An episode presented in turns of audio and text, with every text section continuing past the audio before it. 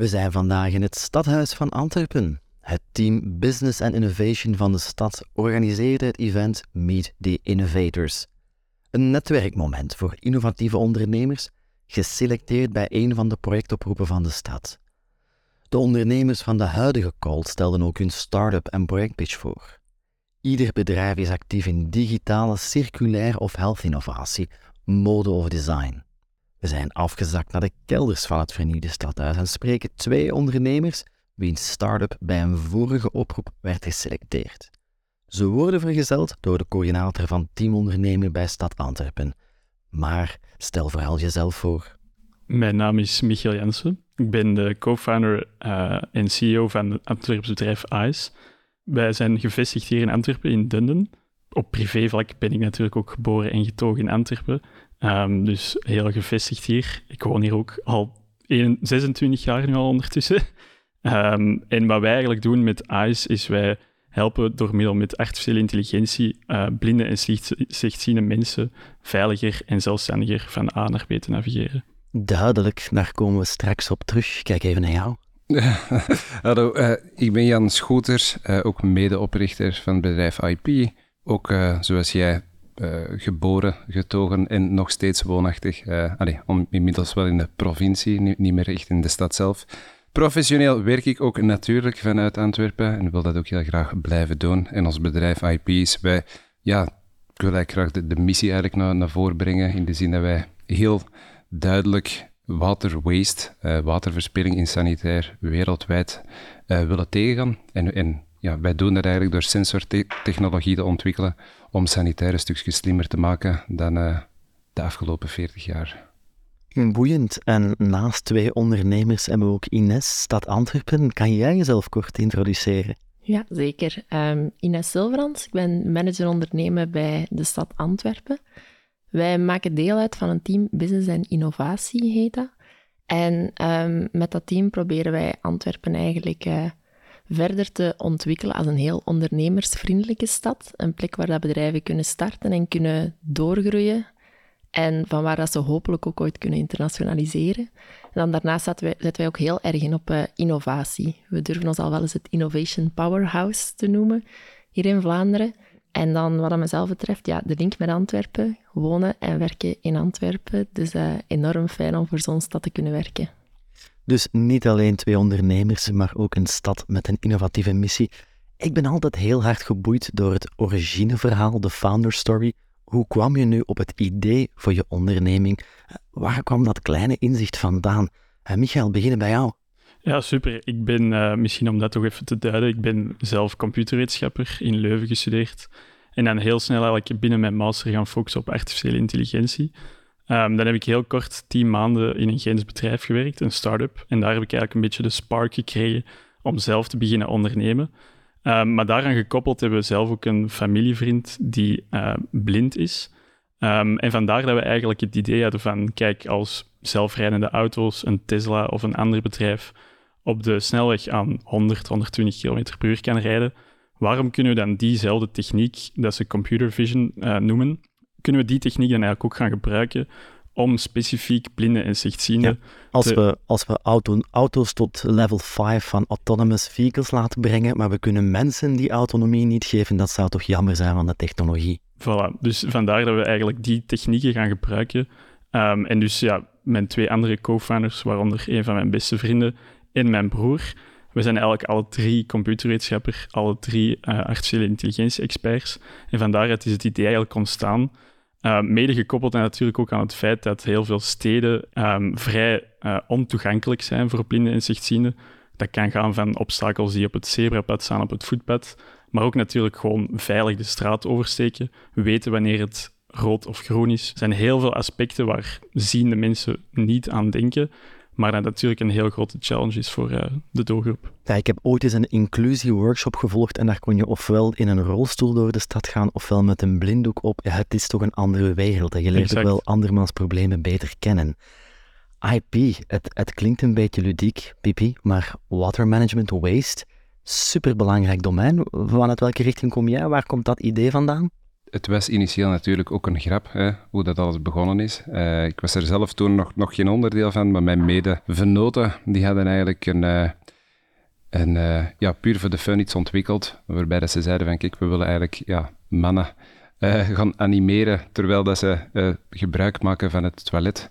Um, en ze hadden zelfs ja, eigenlijk met de biologische joystick uh, konden eigenlijk videospelletjes gaan aansturen, terwijl dat je eigenlijk stond te vervelen als je plasje maakte. Uh, die, die, waren daar tegen een aantal uh, ja, technologische problemen aangelopen. En um, ja, uiteindelijk een, een meet, meetprincipe ontwikkeld specifiek voor hun, ja, hun joke goed te, te, laten werken. Ik had een link met Bart van op de universiteit, want wij hadden al samengewerkt. En ik had een achtergrond productontwikkelaar. ze kwamen bij mij met de vraag, ja, hey, kunnen we hier niks commercieel van maken? En ik zeg, denk het niet. Uh, zeg maar die technologie, zeg, volgens mij kunnen we daar wel iets anders mee doen. Want als we dat nu eens ja, op wereldschaal gaan, gaan bekijken, en we kunnen dat niet voor spelletjes, maar we kunnen dat eigenlijk voor, voor watermanagement gaan gebruiken. Um, Lek jullie dat je beter idee om, om, om die piste in te Ik heb nu een beeld van urinoiren met zo'n vliesje in of een voetbalgoal, maar dit is next level. Um, ja, next level en, en, en ook niet. Als je, als je naar het sanitair gaat kijken um, en je, je ziet de evolutie van, van de afgelopen 40 jaar, er is niks veranderd in ons sanitair.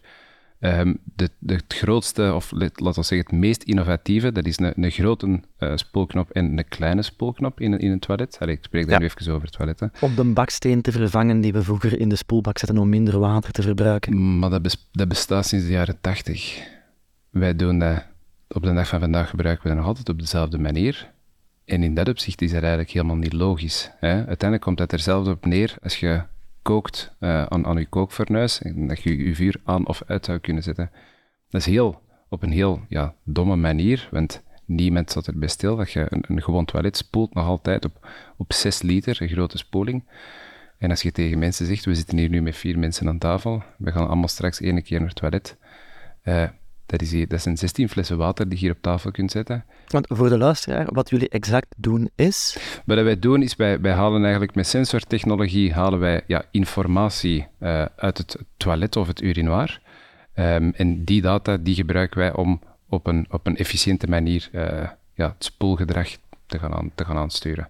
Dus wij automatiseren langs de ene kant sanitair en langs de andere kant gaan wij op een ja, slimmere manier om met water. Slimme toiletten. Ines, vanuit Stad Antwerpen, jullie founder story, uh, die samenwerking met, uh, met, met ondernemers, die calls, die oproepingen, die investeringen, waar komt die ambitie vandaan?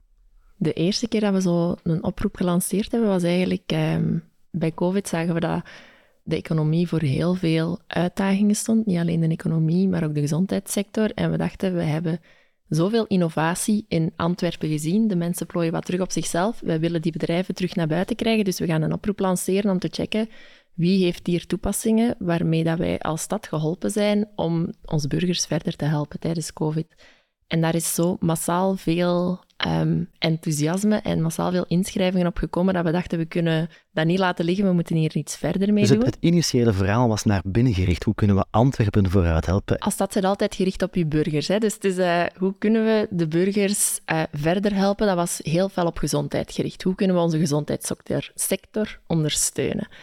Nu is het verhaal wat geëvolueerd en willen we eigenlijk kijken hoe kunnen we die innovatie dat er in Antwerpen is, nog een extra zetje geven. En we zijn veel breder aan het werk nu dan enkel die gezondheidssector, maar nu kijken we echt naar uh, een aantal clusters uh, die dat we in Antwerpen extra in de verf willen zetten. En dat is innovatie in uh, digitaal, technologie. Um, circulaire businessmodellen willen we ook verder stimuleren en nog steeds de gezondheidssector. Dat is één oproep. En, en daarnaast zitten we ook op innovatie in echte fashion- en design sector. En dat zijn een aantal industrieën die dat we echt vanuit Antwerpen, waar we denken, uh, we staan daar al langer sterk in, maar we moeten die innovatie naar boven krijgen om onze klassieke sectoren verder te stimuleren, om die verder te ondersteunen. Uh, in Antwerpen, klassieke sectoren, dan denk ik aan, uh, aan de haven, de chemie, Um, diamant, retail, fashion, dat zijn traditioneel de dingen die Antwerpen altijd, altijd heeft gekoesterd. Maar die sectoren kunnen niet blijven stilstaan. We moeten in die sectoren ook zorgen dat er nieuwe technologieën binnenkomen. En daarom willen wij die jonge bedrijven dat extra steuntje in de rug geven om uh, een kickstart te krijgen om hun technologie verder te ontwikkelen. Dus ook voor economie en innovatie is dit een groeiverhaal waar je steeds meer sectoren, meer clusters uh, en hopelijk ook meer middelen kan gaan inzetten. Ja. Ik ben wel eens benieuwd, hè. Vandaag zijn we in het stadhuis, hè. we komen van het schoonverdiep, we zitten nu in de kelders voor deze opname. We zagen net uh, de, de acht uh, start-ups en ondernemers geselecteerd voor de oproepen en de investeringen uh, voor 2023. Ja, jullie namen aan vorige edities deel. Ik wil eens even terugkijken. wanneer was dat en ja, waar stond je toen als organisatie? Beginnen bij jou, Michael. Dus wij hebben deelgenomen, als ik het mij goed herinner, in maart vorig jaar, dus maart 2022. Ik denk om even wat context te geven, we zijn met ons bedrijf of onze start-up eigenlijk begonnen in de zomer van 21. Um, op dat moment waren we dus ongeveer zes maanden oud. Uh, we zijn vanuit de pieken begonnen daar. Um, Help ons even, zomer 21. Zaten we toen in een lockdown of was het alweer leuk? Moet ik ook even zelf terug goed nadenken, maar er waren, er waren niet heel veel mensen op kantoor. Dus het was, ik denk, een mix en match. Ik denk, heel veel mensen waren toen nog aan het thuis. Een van die tussenperiodes. Exact, ja. En wij waren natuurlijk als uh, drie jonge entrepreneurs wel natuurlijk altijd op het kantoor, omdat we dat natuurlijk heel leuk vinden uh, om samen te werken. En dan gaan de dingen natuurlijk ook veel sneller vooruit. Um, ik denk, om ook een beetje context te geven van waarom dat we daaraan deel hebben genomen, Um, helemaal in het begin was het een soort van hobbyproject. Dan was het eigenlijk mid-lockdown, dus begin 21. Um, ehm, dan waren we eigenlijk eerst van plan om een hardware device en een software device te maken. Dat je eigenlijk ter hoogte van de borst zou kunnen dragen. Dus een soort van GoPro-achtig dingetje. Um, maar dan hebben we vrij snel de markt eigenlijk beginnen begrijpen in die zin dat blinden en slechtzienden voornamelijk vertrouwen op smartphones. en heel specifiek zelfs nog een iPhone omdat iPhones heel hard en Apple in, in het algemeen heel hard inzet op toegankelijkheid en inclusie.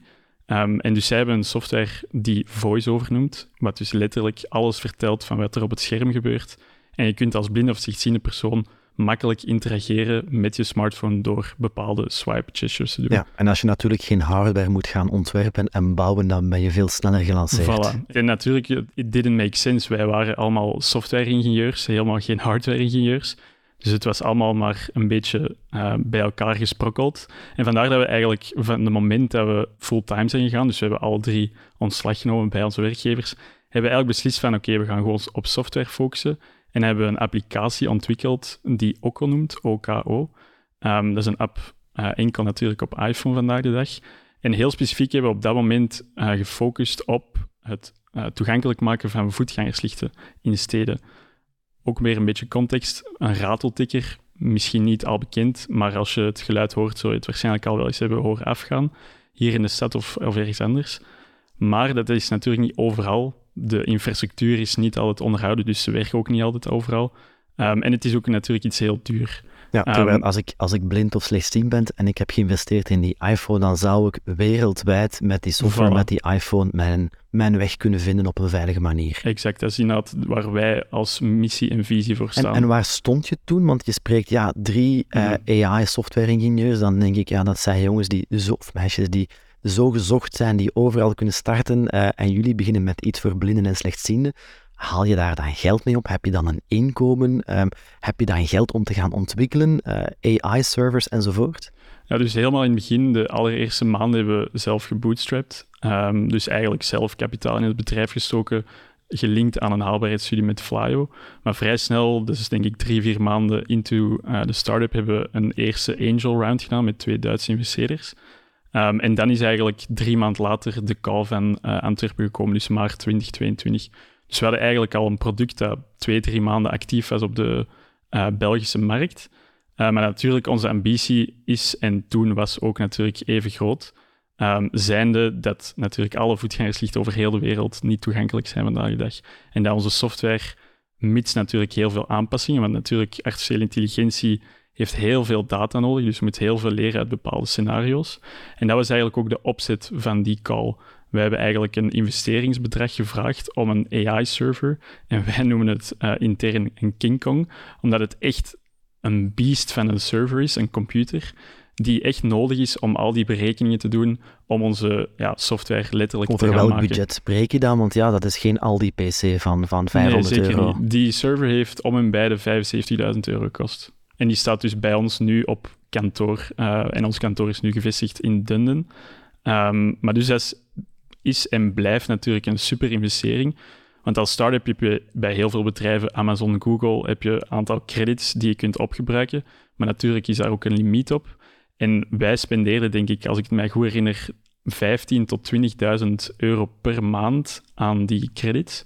En voor ons was het eigenlijk een no-brainer dan om die server, mits natuurlijk steun van de stad Antwerpen, te gaan aankopen. Dus je was echt je cash aan het burnen aan, aan die online cloud services, de Azures en de andere... Gelukkig was het credit. Dus het was nog niet ons eigen geld, maar we dachten van ja, als dit echt ons geld gaat worden, dan kunnen we het letterlijk niet uh, betalen. Um, en vandaar dat we inderdaad samen met de stad uh, die aankoop hebben kunnen doen. Komen we er straks op terug. Ik heb nog altijd een beeld van een aantal kameraden uh, die aan een urinoir staan met een gek idee. Jij als productontwikkelaar die zegt, hier valt meer mee te doen. Het moment van de call Waar stonden jullie toen en, en voor welke uitdaging stond je toen als onderneming? Um, wij stonden voor COVID, stonden wij eigenlijk in een soort van ja, doorbraak, uh, waarbij dat er een groot stuk van de, van de business eigenlijk uh, vanuit Azië kwam. Um, maar ja, COVID heeft daar een, een, een heel mooi stokje tussen En met business bedoel je, de, de klanten, jullie klanten zaten toen in Azië? Onze klant, allee, de, de grootste groei zat voor ons in Azië. Uh, technologieadoptie is daar ja, veel sneller, veel groter dan hier in Europa. Want wat jullie verkopen is een, een modulair element dat ik ja, voilà. Uh, zo, zo kan je dat eigenlijk zien. Hè. Dus, dus hier uh, in, in België, hè, noem het even rond de kerktoren, dat gebruiken wij als, als onze thuismarkt. Daar wij, uh, werken wij onder ons eigen merk. Wij, wij, wij zijn daar verticaal eigenlijk geïntegreerd in de zin dat wij daar via het klassieke distributiekanaal... Dus ik kan als consument of als organisatie met een aantal vestigingen bij jullie terecht en zeg ja... Niet rechtstreeks bij ons, maar de, de, allee, bij de, bij de disco's, de, de, en, ja, van markens van deze wereld, daar kun je perfect onze producten bestellen. Uh, ook onder onze eigen naam. Maar ik um, hoef mijn toiletpot niet te vernieuwen. Ik, toch wel, toch, toch wel. Toch, okay, wel, toch wel. Dus, dus we zitten momenteel alleen in nieuwbouw- en renovatiemarkt. Ja. Uh, het, het retrofitten, zal ik zeggen, dat, dat moet nog komen. Ja. Um, Swat, waar zit voor ons mijn hardware vooral? Waar zit onze schaal? Onze schaal zit bij fabrikanten. Uh, wanneer dat zij ja, onze technologie eigenlijk gaan integreren in, in hun bestaande producten, in hun bestaande kanalen, is dat voor ons een, een hele grote schaalfactor die je nodig hebt om effectief... Dus ja, die B2B-markt, een klein aantal spelers met een heel groot volume, dat is voor jullie belangrijk. Voilà, zo kun je het, uh, zo kan je het wel zien. Um, en wij merkten in de, de, jaren voor COVID dat er heel veel tractie was vanuit Azië, uh, voor verschillende redenen. Uh, een specifiek geval was, was Singapore, waar de stad Antwerpen ons ook ondersteund had om ons daar ja, een jaar lang te voorzien van, van office space. Uh, we hebben daar toen effectief in, we hebben daarin geïnvesteerd, we hebben daar mensen op gezet, maar ja, toen kwam COVID en, en Azië ging wat dat betreft, ja, net zoals hier, maar alles op een andere manier. Alles, alles ging toe, en zeker Singapore dan. Uh, dus we hebben eigenlijk onze activiteiten daar ja, volledig moeten terugroepen. Um, even het roer moeten omgooien en, en gaan, gaan focussen op die thuismarkt. Blijven investeren uh, in ontwikkeling, want we zitten met hardware, dat is, dat is net zoals software. Ja, dat is heel kapitaalsintensief. Ja, absoluut, absoluut. Um, en je ziet, ja, voilà. Dus de, je, je hebt daar die grote uitdaging, je hebt COVID, je hebt die markt die, voilà. die tijdelijk gesloten ba, wordt. Wat was er net aan het gebeuren voor COVID? Uh, buiten het feit dat Azië aantrok, uh, hadden wij eigenlijk ja, drie piloten lopen op, uh, op luchthavens. Brussels Airport, Schiphol, Shanghai Airport. Elke luchthaven waar we ons verhaal gingen pitchen, waarbij dat we niet alleen een duurzaamheidsverhaal brachten, maar ook nog eens een, verhaal waar we die, die data gingen ontsluiten om eigenlijk hun operaties nog, nog efficiënter te organiseren. Dat resoneerde gewoon elke keer opnieuw in een betaalde piloot met ja, uh, uitzicht om eigenlijk verder te gaan. Dus we wisten dat ons, ja, ons, ons model lag in het, uh, het vertrekken van hardware, om dan naar software te gaan, om dan effectief naar de cloud te gaan. Maar dan kwam COVID en niet alleen ging de markt dicht, ja, wie werd er ook heel hard getroffen? Dat waren luchthavens. Ook die lagen plat. Uh, ja, letterlijk. Die, letterlijk. Um, in dat opzicht hebben wij toen gezegd van kijk, dat stuk van, uh, van ontwikkeling, ook al voelen we daar enorm veel uh, business en, en, toekomst in zitten, dan moeten wij zelf ook als bedrijf gewoon een halt toeroepen. Je kunt niet alles blijven doen. Um, Covid, ja, toen kwam eigenlijk Diacal. En nog voordat Diacal kwam, ja, lag, lag, er al opnieuw een vraag van kijk, Covid is niet gedaan, maar um, kunnen we hier toch al terug mee opstarten? Want wij, luchthavens, wij gaan terug investeren, dus de verlies die we geleden hebben, kunnen we hier terug mee opstarten. En wij zaten eigenlijk in een, ja, in uh, een impasse, zal ik zeggen, want je hebt een vraag van de klant, je weet dat je ermee verder kunt, maar ja, investeringstechnisch is dat gewoon een hele moeilijke om je keuzes daar te maken. En in dat opzicht kwam die al perfect getimed. Uh, met een, ja, hebben de kans gekregen om die twee eigenlijk te kunnen combineren en er toch mee voor te gaan. Super. Ines, uh, twee sterke verhalen. Um, we hoorden over de steun, daar is een financieel element aan. Ja. Kan je dat eens even kaderen, maar misschien ook meteen uh, toelichten? Ja, wat dan nog? We hoorden al Singapore. Wat doet Stad Antwerpen met deze oproep en hoe helpen zij ondernemingen? Ja, in eerste instantie is natuurlijk een financiële boost dat we geven aan de bedrijven. Um, ze kunnen bij ons financiering aanvragen. Dat gaat uh, afhankelijk van in welke call. Dat varieert meestal tussen de 50 en de 100.000 euro. De projecten dat we binnenkrijgen is meestal een combinatie van financiering, maar die mensen zitten ook nog met andere uitdagingen. Het zijn vaak startende ondernemingen die daar hun business nog moeten uitrollen. En vanuit de stad zien wij onze rol ook wel ergens als matchmaker. Connecting businesses zeggen wij vaak ook als een, als een tagline. Ons netwerk in Antwerpen is groot en waar dat we kunnen proberen wij dat ook effectief aan te spreken om de bedrijven dat we dan binnenkrijgen te introduceren. En dat gaat verder dan degene die effectief ook de centen krijgen achteraf. We proberen dat voor elk van die dossiers dat we binnenkrijgen te doen, te kijken van waar kunnen we hen wel introduceren. En dan nog een andere belangrijke, vanuit de stad kunnen soms communicatief uw megafoon opentrekken. Wat dat we dan ook met veel plezier doen. Als wij die verhalen, die succesverhalen kunnen brengen tot bij de mensen. Soms kan het ook helpen voor een bedrijf in opstart, in groei, in ontwikkeling, dat er eens een keer een artikel verschijnt over hen. En dat kan hen helpen, denk ik, bij hun verdere financieringsrondes ook rond te fietsen. Ja, want dat zagen we vanochtend ook. Er was een event in het stadhuis uh, waar mensen van de vorige oproepen deelnamen, maar ook de mensen kwamen pitchen die dit jaar zijn geselecteerd. Uh, na die pitches, uh, iedereen praat met elkaar, er is zoveel verbinding. Misschien ook eens kort kijken. Ja, ik hoor ook wel een overheid, een aanvraag. Ik denk dan, oh jezus, uh, dossiers, processen, administratie. Uh, jullie zijn er blijkbaar toch doorgeraakt. Je sprak al, het het goede moment. Uh, hoe keek je er destijds naar en, en hoe is dat proces voor jullie gelopen? Jan? Dus wij hebben in maart 2022 inderdaad deelgenomen aan de call. Ik denk dat het een beetje samenliep met een, een ander dossier bij Flyo. ik denk het geluk dat ik en dus ons bedrijf eigenlijk had, is dat mijn twee andere venoten um, vanuit een sector kwamen waar ze zelf al best wel wat ervaring hadden met het schrijven van flydossiers. Dus ik denk een flydossier was in groot orde veel pittiger dan uh, het dossier dat we voor de stad Antwerpen hebben moeten schrijven. Dus ik denk in ons geval was het een paar uh, pagina's dat er echt een limiet op stond. Um, gevolgd dan inderdaad door een, uh, een pitch, waar we dan inderdaad het project meer duiding moesten geven. Um, en vandaar zijn we dan geselecteerd geweest en is het een succes geworden. Ja, want als, als start-up moet je natuurlijk wel je verhaal scherp kunnen vertellen. En als je dan uh, maar een paar pagina's moet invullen. Weet jij nog hoe het bij jou was, het, het, het pitchproces? Uh, hoe was de ervaring daar? Heb je ook lang moeten wachten op een antwoord? Nee, dat is, allee, hetgeen wat mij daarvan bijgebleven is, is dat dat uh, ja, dat is op maat van mensen die met hun onderneming willen bezig zijn. Hè. En dat is een, dat is een, gesprek daarnet over ja, administratie, overheid, alles wat je wilt. Ik denk dat dat het mooie is aan, aan de kaal of de manier waarop dat, dat het wordt opgezet. Tuurlijk wil er een aantal zaken, allez, je voelt dat er een aantal zaken willen duidelijk en op scherp gebracht worden, maar, maar de haalbaarheid om zo'n dossier in te dienen, of, daar, of dat te schrijven en dat te pitchen, één, dat is in zeer korte tijdspannen, dat is echt heel realistisch. En je hebt niet het idee dat je, ja, dat je zaken moet verzinnen, want dat is allemaal echt wel to the point. Um, en in dat opzicht is dat altijd, allez, vind ik dat zelf altijd een goede oefening om voor jezelf de zaken op scherp te zetten. En vind ik dat puur naar, naar proces, naar de verwachtingen en de manier hoe dat, dat loopt, uh, vind ik dat best wel aangenaam om, uh, ja, om deel te nemen. Want natuurlijk, ja, geld ophalen is een, een terugkerend iets. Je moet je verhaal hebben, maak het dan niet te zwaar, niet te snel en niet te traag, excuseer.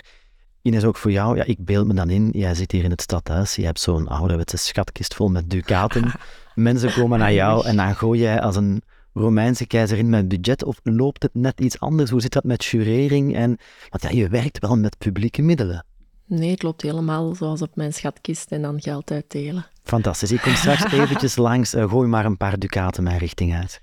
Nee, nee, nee. Bij ons, wij hebben, wij hebben er heel bewust voor gekozen om die oproep eigenlijk zo lean en mean mogelijk in de markt te zetten.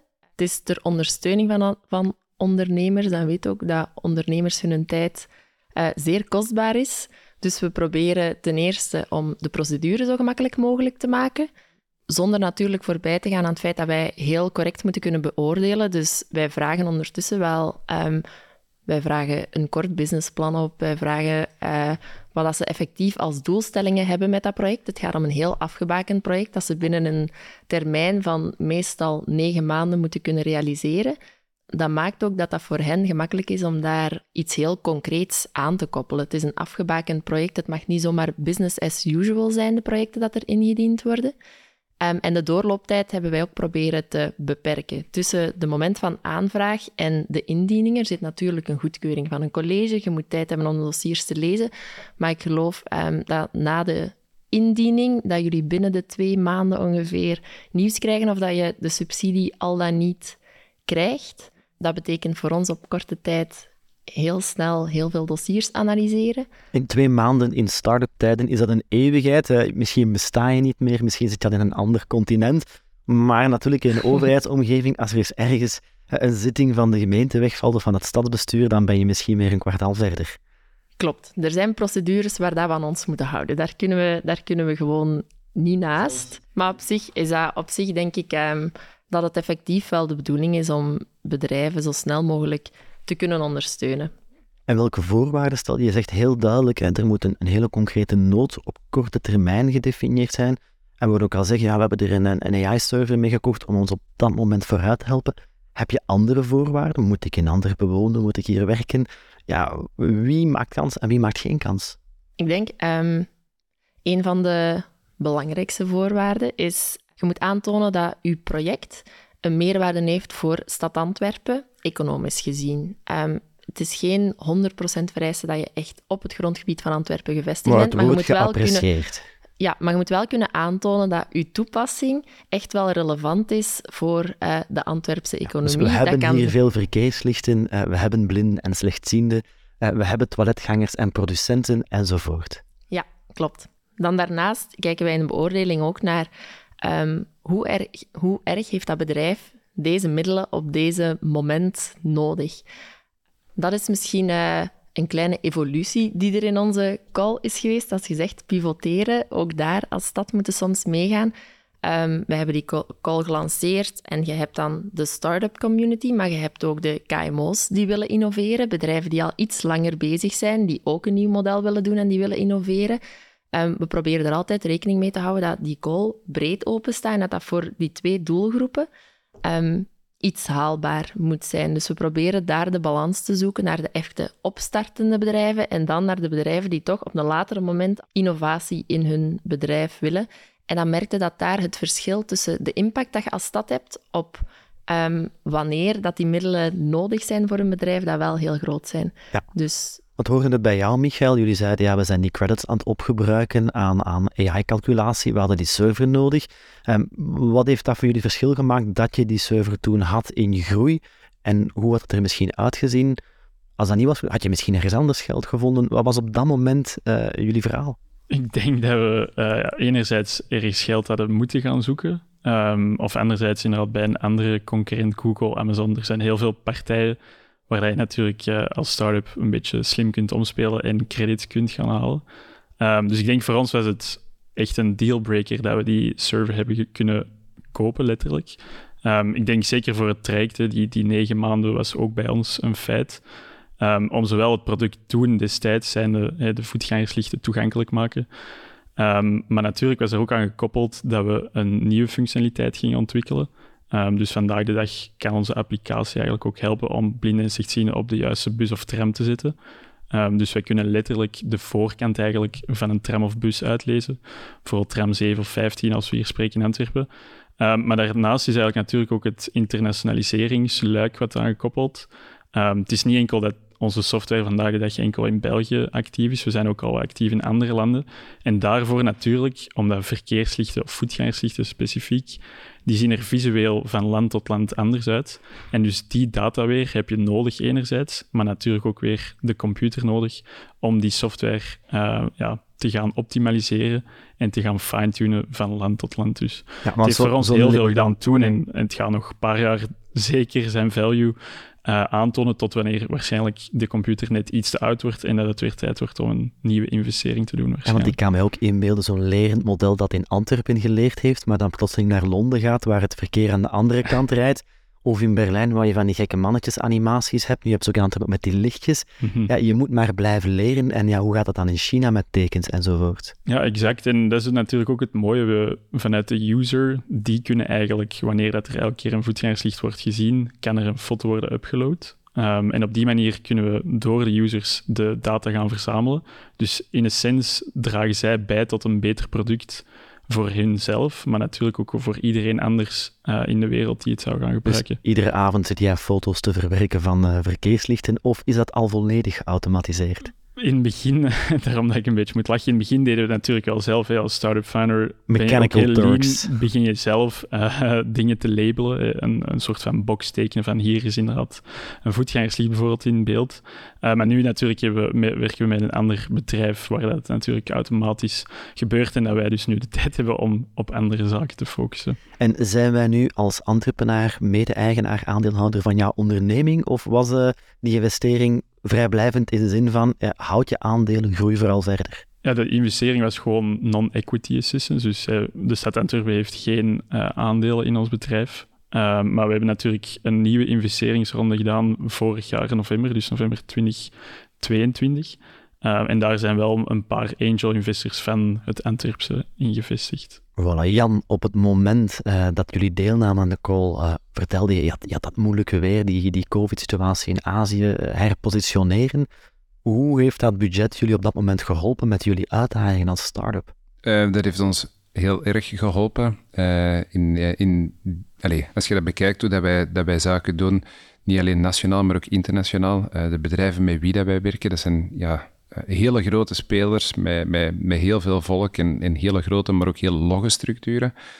Die zijn niet innovatief, want zoals ik aan het begin van het gesprek al zei, ja, in de afgelopen 40 jaar is er eigenlijk niks gebeurd. Wij komen er als een soort van vreemde eend in de bijt, komen wij zeggen hoe dat wij denken dat de eh, deze industrie moet evolueren. Op die, op die Japanse toiletten na zijn dat ook maar een beetje kleipotten met glazuur. Hè? Dat is gebakken zand, ja, zo is dat. Geen uh, gebakken lucht, maar echt gebakken zand. Voilà. Kan er 100 jaar staan uh, en doe er dan eens iets mee. Uh, ja, 25 jaar is de levensverwachting van, van elk stuk porselein, zal ik zeggen, dat, dat daarin verkocht wordt.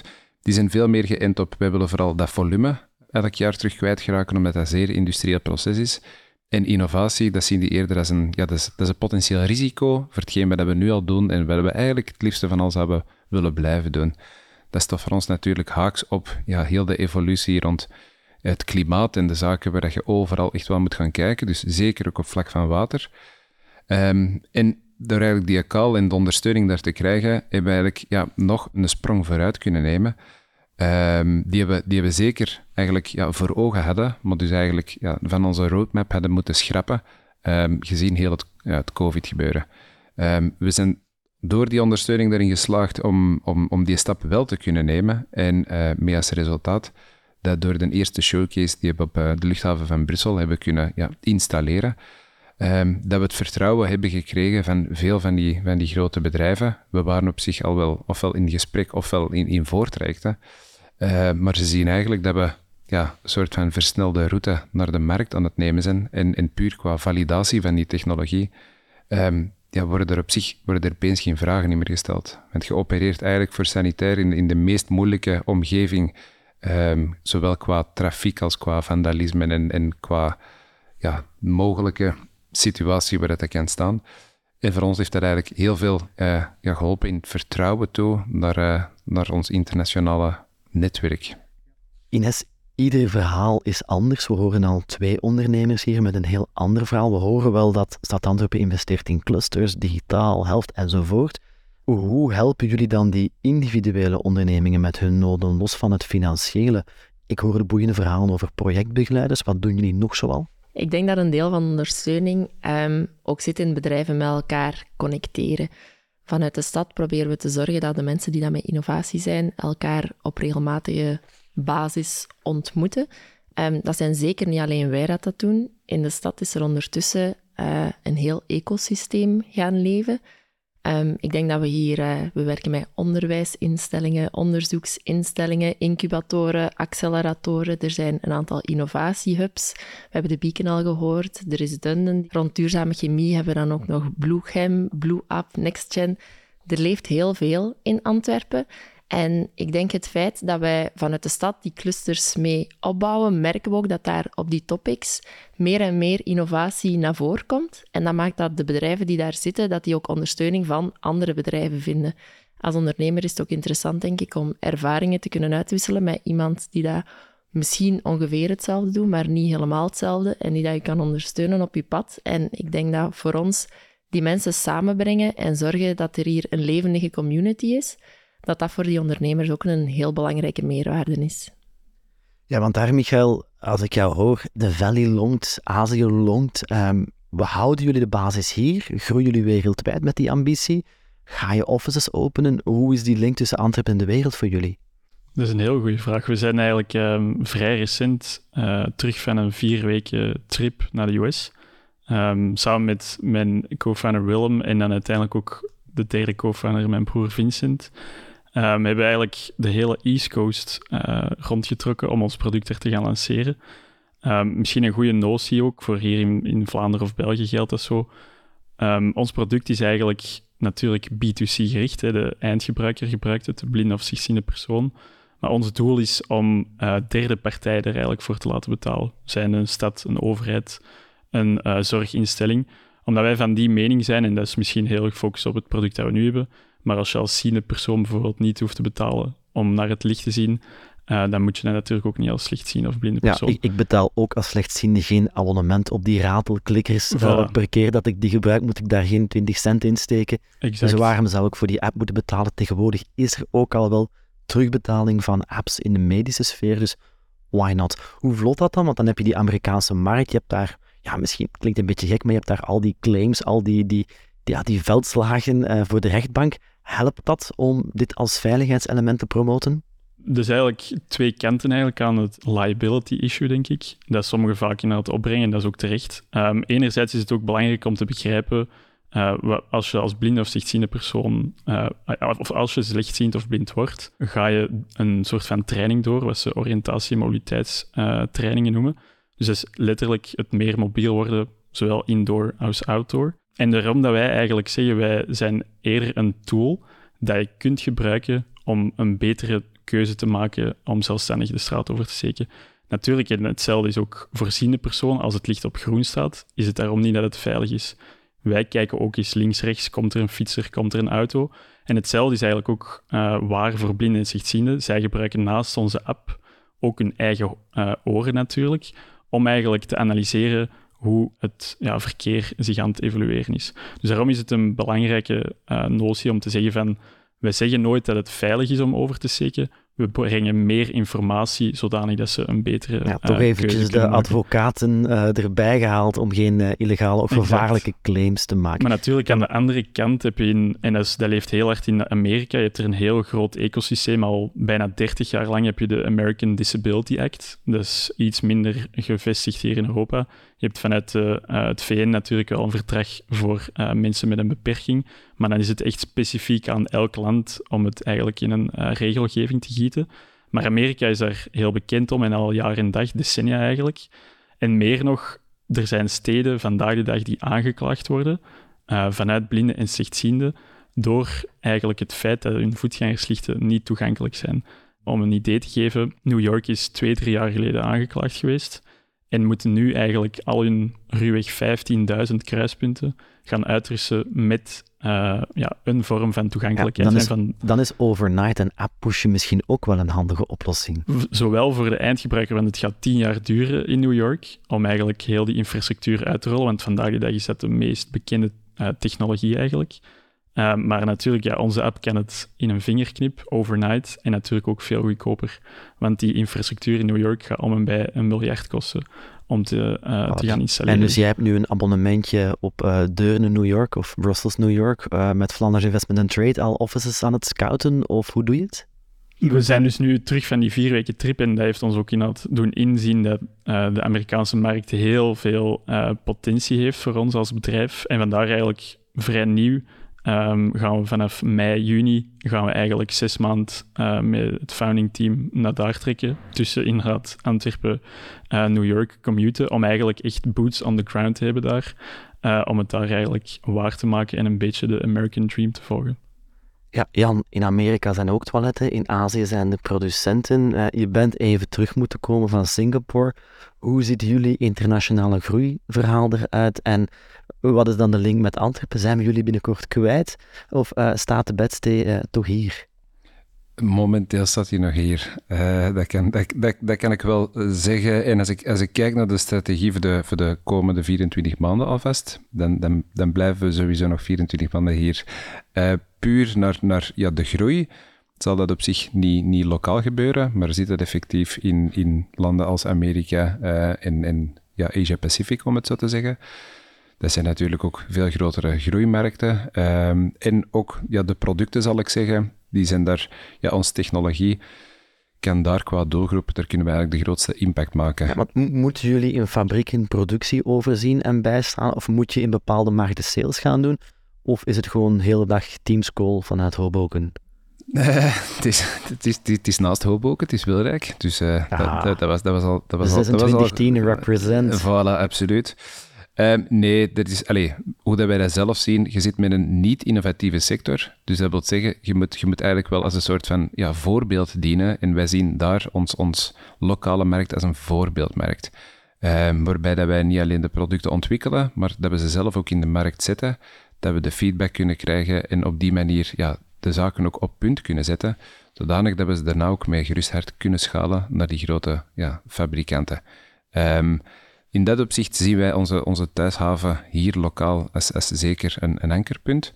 Um, maar puur ja, naar de business toe um, ligt, dat, ligt dat wel in andere werelddelen. Hoe pijnlijk het ook is, de klimaatcrisis en de nood aan klimaatadaptatie is eigenlijk een element dat jullie een beetje naar voren kan schuiven, omdat zowel de burger als beleidsmaker bewust worden dat we niet ja, zoveel volume water door onze toiletten, drinkwater door onze toiletten kunnen chassen. Absoluut. En, en regelgeving gaat daar, een, gaat daar een, belangrijk, gaat een belangrijke rol in spelen. Maar daar, daar kijken wij naar, naar, de markten die effectief daar stappen in aan nemen zijn of voorloper willen zijn. En dat, allez, zover zijn we hier nog niet. Als start-up weet je natuurlijk, je hebt niet het geld om, om een markt te creëren. Je moet die markt nemen. Maar ik hoor misschien een leuk idee voor een handelsmissie met al onze regeringsniveaus om eens te kijken hoe doen ze daar en dan ook zelf voorloper te worden in dat uh, watermanagement. Ines, voor jou, hoe berekenen jullie de return on investment uit? Hoe bewijs je dan ja, die investeringen die renderen? Dit moeten we blijven doen. Voor ons is het heel belangrijk om te kijken um, dat we de bedrijven waar dat we effectief mee in geïnvesteerd hebben, um, proberen wij wel te monitoren hoe evolueren die over tijd. Wij gaan kijken, we zijn nu drie jaar ver bij die oproepen.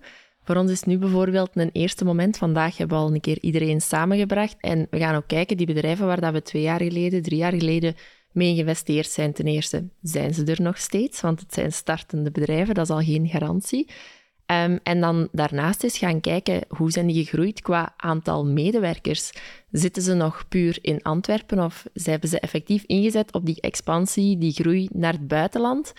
En dat is niet noodzakelijk al na één jaar in harde cijfers te vatten. Dus in dat opzicht moeten we daar soms een beetje tijd over laten gaan voor die effectieve evaluatie te doen. Maar we proberen wel die bedrijven en hun groei mee op te volgen. We zagen vandaag tijdens het event uh, een aantal cijfers. Kan je er eens mee goochelen? Hoeveel jaar doen we dit al? Hoeveel calls? Hoeveel deelnemers? Wat is een beetje, ja. wat is ook mijn kans? Laat ons eerlijk zijn. Uh, per jaar, hoeveel uh, ondernemingen worden er geselecteerd? Welke middelen worden uitgekeerd? Maar ook hoeveel aanvragen zijn er? Ja, dus um, we hebben nu zes calls in totaal gedaan.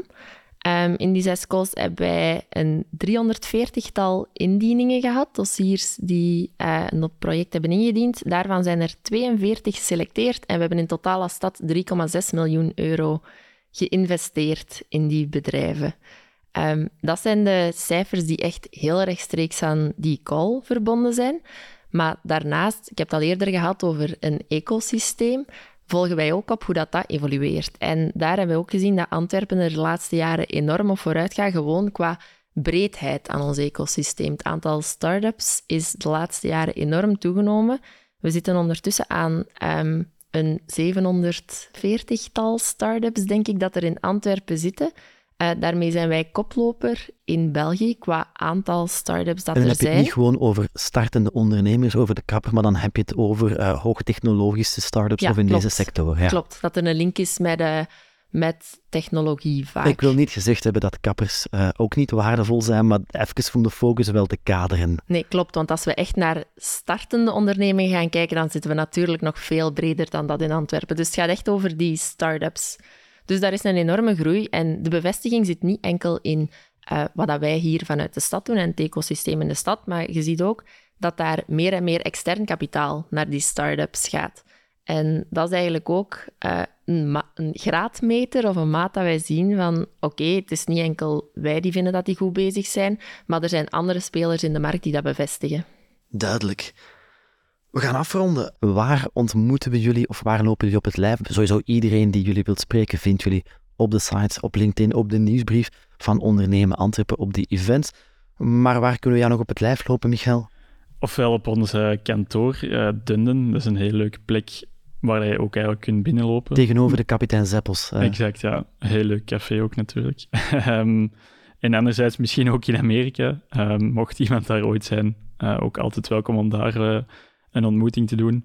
Um, dus ja, voilà. Voilà, ook de Instagram van Dunden is leuk om te volgen. En ook check ook even die van jullie van Ice, want ik zag daar een verhaal met Stevie Wonder dat echt wel leuk is om te vermelden.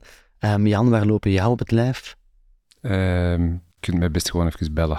Even bellen, en, want dit is werk. En dan, dan zullen we zien waar. Ja, of en waar. Uh, ja, voilà, of, of waar, wanneer. En uh, ja, op die manier. Ik denk dat dat, denk dat, dat makkelijk is. Voilà, dan, ik, ik, ik, zie aan jou, uh, er is voldoende werk. Misschien deze zomer op een rustiger moment als de beurs verwerkt is. maar het lijkt me goed nieuws dat er zoveel leads of, of opvolging te doen is. Ja, ja, absoluut.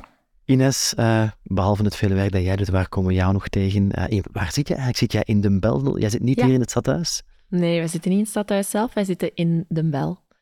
Als ik even met jou in contact wil komen, moet ik dan bellen? Moet ik dan mailen? Kom ik even langs? Alles mag. Wij zijn heel bereikbaar bij de stad. Je kunt uh, ons op heel veel kanalen terugvinden. Je hebt de meeste daar net al opgenoemd. daar zeker te vinden. Of in een van onze hubs in Antwerpen. Daar lopen wij ook vaak rond bij de Beacon, in Dunden, uh, in Bloegem. Ik denk dat we daar uh, veel plekken hebben ondertussen waar ondernemers elkaar kunnen ontmoeten. Duidelijk, dan komen we elkaar nog tegen. Uh, mag ik jullie allemaal vanuit jullie eigen perspectief bijzonder veel succes wensen in Antwerpen en overal in de wereld. veel succes. Cool. Dank je.